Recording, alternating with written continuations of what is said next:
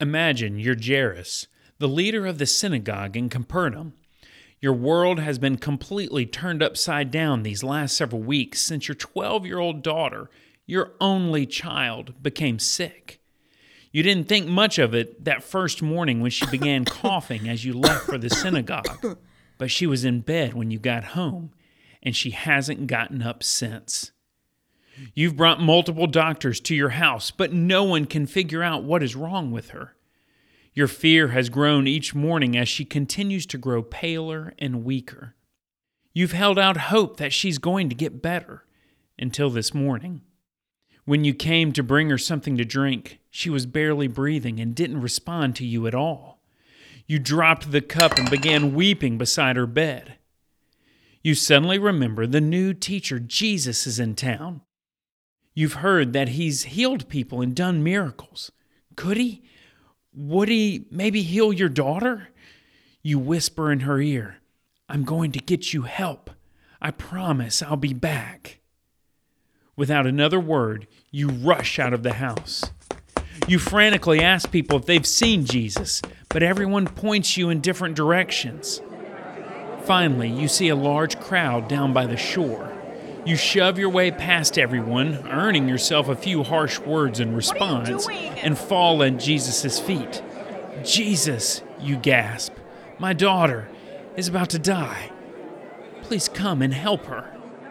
Jesus lifts you to your feet and begins to follow you to your house. You want to sprint, but the entire crowd keeps pressing all around you and Jesus. Abruptly, Jesus stops and begins talking with a woman. You almost scream, Jesus, what are you doing? We don't have time for this. My daughter is about to die. Just as Jesus turns from the woman, friends from your house arrive with crushing news. Jairus, your daughter is dead. The news overwhelms you and you collapse to the ground. You have failed your daughter. You'll never see her again. Why didn't Jesus move faster?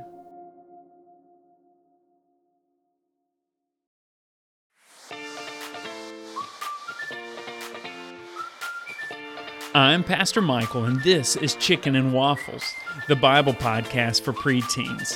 Where learning and obeying God's Word creates preteens that are unique and unforgettable, just like Chicken and Waffles. Hey, what's up, everyone? I am so glad you are back here with me. Hey, you know what? Since our last episode, I have heard from a mom since our last episode that her daughter even wrote down Psalm 34 4 and she is keeping it in her room for when she becomes afraid so that she can remember to pray that verse back to the Lord. I love hearing how you guys are obeying God's word. Remember, that's how you become unique and unforgettable. It's not just knowing what God's word says, but it's doing it as well. So I love hearing from you guys when you do that. Now, this passage that we're looking at today in Mark chapter 5, verses 21 through 43, it's kind of heavy, isn't it? You know, did you notice in that story? It was it was really it was really hard. A dad has a daughter who's 12, maybe about the age of some of you, who has gotten sick and she was about to die. Can you imagine? You know, I've got boys around that age, and I would be completely beside myself trying to find them help if one of them got really, really sick. Now, I've got Maddie with me today who is in sixth grade, and she's going to read our passage for us today so we can dive into this account. So, Maddie, would you please read Mark 5 21 through 24?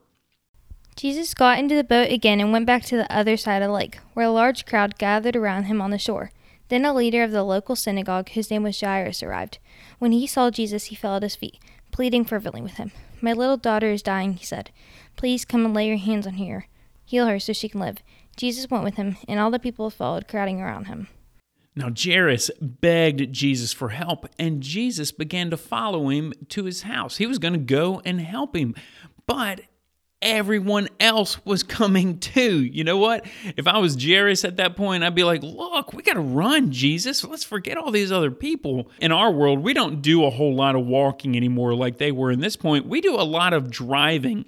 Just think about if you had gone to get Jesus and you're like, Jesus, I need you to hop in my car and we got to take off to my house, right? But then you ran into a traffic jam. Now, I don't know if your city's like my city, but we get traffic jams around here and it's really frustrating. Now, my boys can tell you that if I'm trying to get somewhere and I'm stuck in traffic, I get really impatient. You might want to look at your parents and be like, Do you get impatient? You've probably seen that they do. You know, you try and get into the other lane, but then that lane starts going slower, and then you get back, and nothing you do can get you moving forward. And so I can imagine that's how Jairus felt. He was in a traffic jam, but it was just a traffic jam of people, and things were going slow. But then everything stopped when Jesus began talking with this woman because she had reached out to touch his robe so that she would be healed. And he stopped to tell her that her faith had led to her healing. But if I was Jairus, I'd be like, "Come on, Jesus. I understand that she needs to be healed, but but we've we've got to get to my daughter because she's about to die, and that's a bigger deal." And you know what? Jairus's fears came true. As Jesus was finishing with that woman, some people from his house came to tell him that his daughter had died. He had taken too much time and she had passed away. Let's find out what happens next. Imagine you've just found out that your daughter has passed away. You collapse to the ground knowing you took too long to get your daughter help. As you are weeping on the ground, you feel someone touch your shoulder. You look up to see Jesus' peaceful face. He looks you in the eye and says, Don't be afraid. Just have faith, and she will be healed. Confused, you get up and begin walking with Jesus. How can Jesus heal your daughter? She's dead. She's past being able to be healed. But Jesus enters the house with you and commands everyone to stop weeping and tells them that the girl is only asleep. The people laugh and scoff at Jesus, and you wonder if you should join in. Has he lost his mind? But he seems completely at peace, and he looks you in the eye as if to say, You with me? After kicking everyone out of the house, Jesus walks into the girl's room and says, Little girl, get up. Immediately, your daughter opens her eyes and hops out of bed. You hug your daughter and dance around the room. As you celebrate with your family, you notice a smile spread across Jesus' face which is still completely at peace. What a wonderful account of Jesus helping a family. You know, probably like a family similar to yours or mine. So, but what does this all mean? So let, let's keep going in this account. And Maddie, would you finish reading our passage, Mark chapter 5, verses 35 through 43? Then Jesus stopped the crowd and wouldn't let anyone go with him except Peter, James, and John, the brother of James. When they came to the home of the synagogue leader, Jesus saw much commotion and weeping and wailing.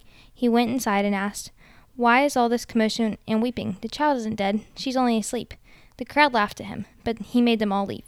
He took the girl's father and mother and the, his three disciples into the room where the girl was lying. Holding her hands, he said to her, Talitha cum, which means, Little girl, get up. And the girl, who was twelve years old, immediately stood up and walked around. They were overwhelmed and totally amazed. Jesus gave them strict orders not to tell anyone what had happened, and then he told them to give her something to eat. Now, it's amazing that Jesus raised a girl from the dead, but that is actually not going to be our focus today, right? I know that's a big part of this account, but that's not where we're going to place our focus. What I want you to notice is that Jesus made Jairus a promise.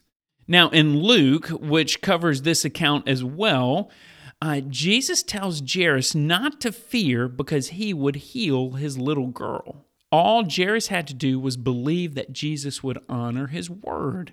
And so that's our big idea that I want you to remember about what this passage is about is I have no reason to fear when Jesus gives me a promise. You know, it's important to remember that Jesus doesn't bring everyone who dies back to life. You know, I've known people who've died, and I'm betting maybe you have too. So, what's the difference? What's the difference between when someone dies in our life and well, they stay dead, and and some and an account like this with Jairus, where Jesus actually brings this little girl back to life? Well, the difference is is that Jesus gave a specific promise to Jairus that he would heal his girl, and Jairus just had to believe and trust that Jesus would honor his word. We have to remember that death is a part of life. Every single person, all of us, we're all going to die eventually at some point. And even this little girl grew up and then died and stayed dead, right? Death is a part of how we go through life. And if you have lost someone that is close to you, I am so sorry. I remember as a kid that I lost all of my grandparents when I was young. And I want to encourage you if you've lost someone that's close to you to make sure that you talk with your parents or your pastor at your church to let them know how it's affecting you. Because it is okay to be sad and it's okay to be honest about those feelings as you work through them because they're hard. And I want you to know that Jesus will walk with you through that hardness. So, if today, if this passage means, our big idea, that I have no reason to fear when Jesus gives me a promise, what should we do with that? So, that's our second question, right? What should I do? Now, my guess is that Jesus has not given you a promise to bring someone back to life. Okay, he hadn't done that to me anytime recently. Uh, but did you know that he has made a promise to you? That's right. In Matthew 6, he told everyone that he was teaching to not to worry about having food to eat or clothes to wear. And then he gave them a promise. He said in Matthew 6:33, "Seek the kingdom of God above all else and live righteously, and he will give you everything you need." Now, you know, having food to eat and clothes to wear, those are concerns probably your parents typically take care of, right? I know that's how it works in, in our family, but Jesus was making a point. If you follow God's directions and obey his word, he promises to provide for all of your needs. Say you've moved to a new school and you don't know anybody, or you're really struggling in math and you need some serious help or maybe or maybe you have a sibling who has special needs and it makes life really really hard every day. Well, Jesus made the promise that if you will keep choosing to honor God and obey Him, then God's going to give you everything that you need, no matter what your situation is. Now, it may not happen quickly, and it's probably still going to be hard but God's going to provide for the needs that you have. And God is trustworthy. And preteens, I want you to know something. I have seen God honor his promises to me over and over and over again. There are times that it's been really hard, but he has been faithful to me and my family. And I know he'll be faithful to you and yours. So the next time you've got a big need, and you're afraid, I want you to remember that Jesus has already given you this promise that all you have to do is seek first God's kingdom, do what is right, and He will give you everything you need. He just calls you to trust and obey Him, just like Jairus. Wow, what a great account today. I have no reason to fear when Jesus gives me a promise. And what should you do? Obey God's word, and He's going to give you everything you need. Hey, I have loved having you with me today. I hope that you're telling your friends or other families about chicken and waffles. I'd love for them to join us as well. And don't forget to read Mark chapter 6 before our next episode. Remember, every time you learn and obey God's word, you're becoming unique and unforgettable, just like chicken and waffles. I'll see you next time.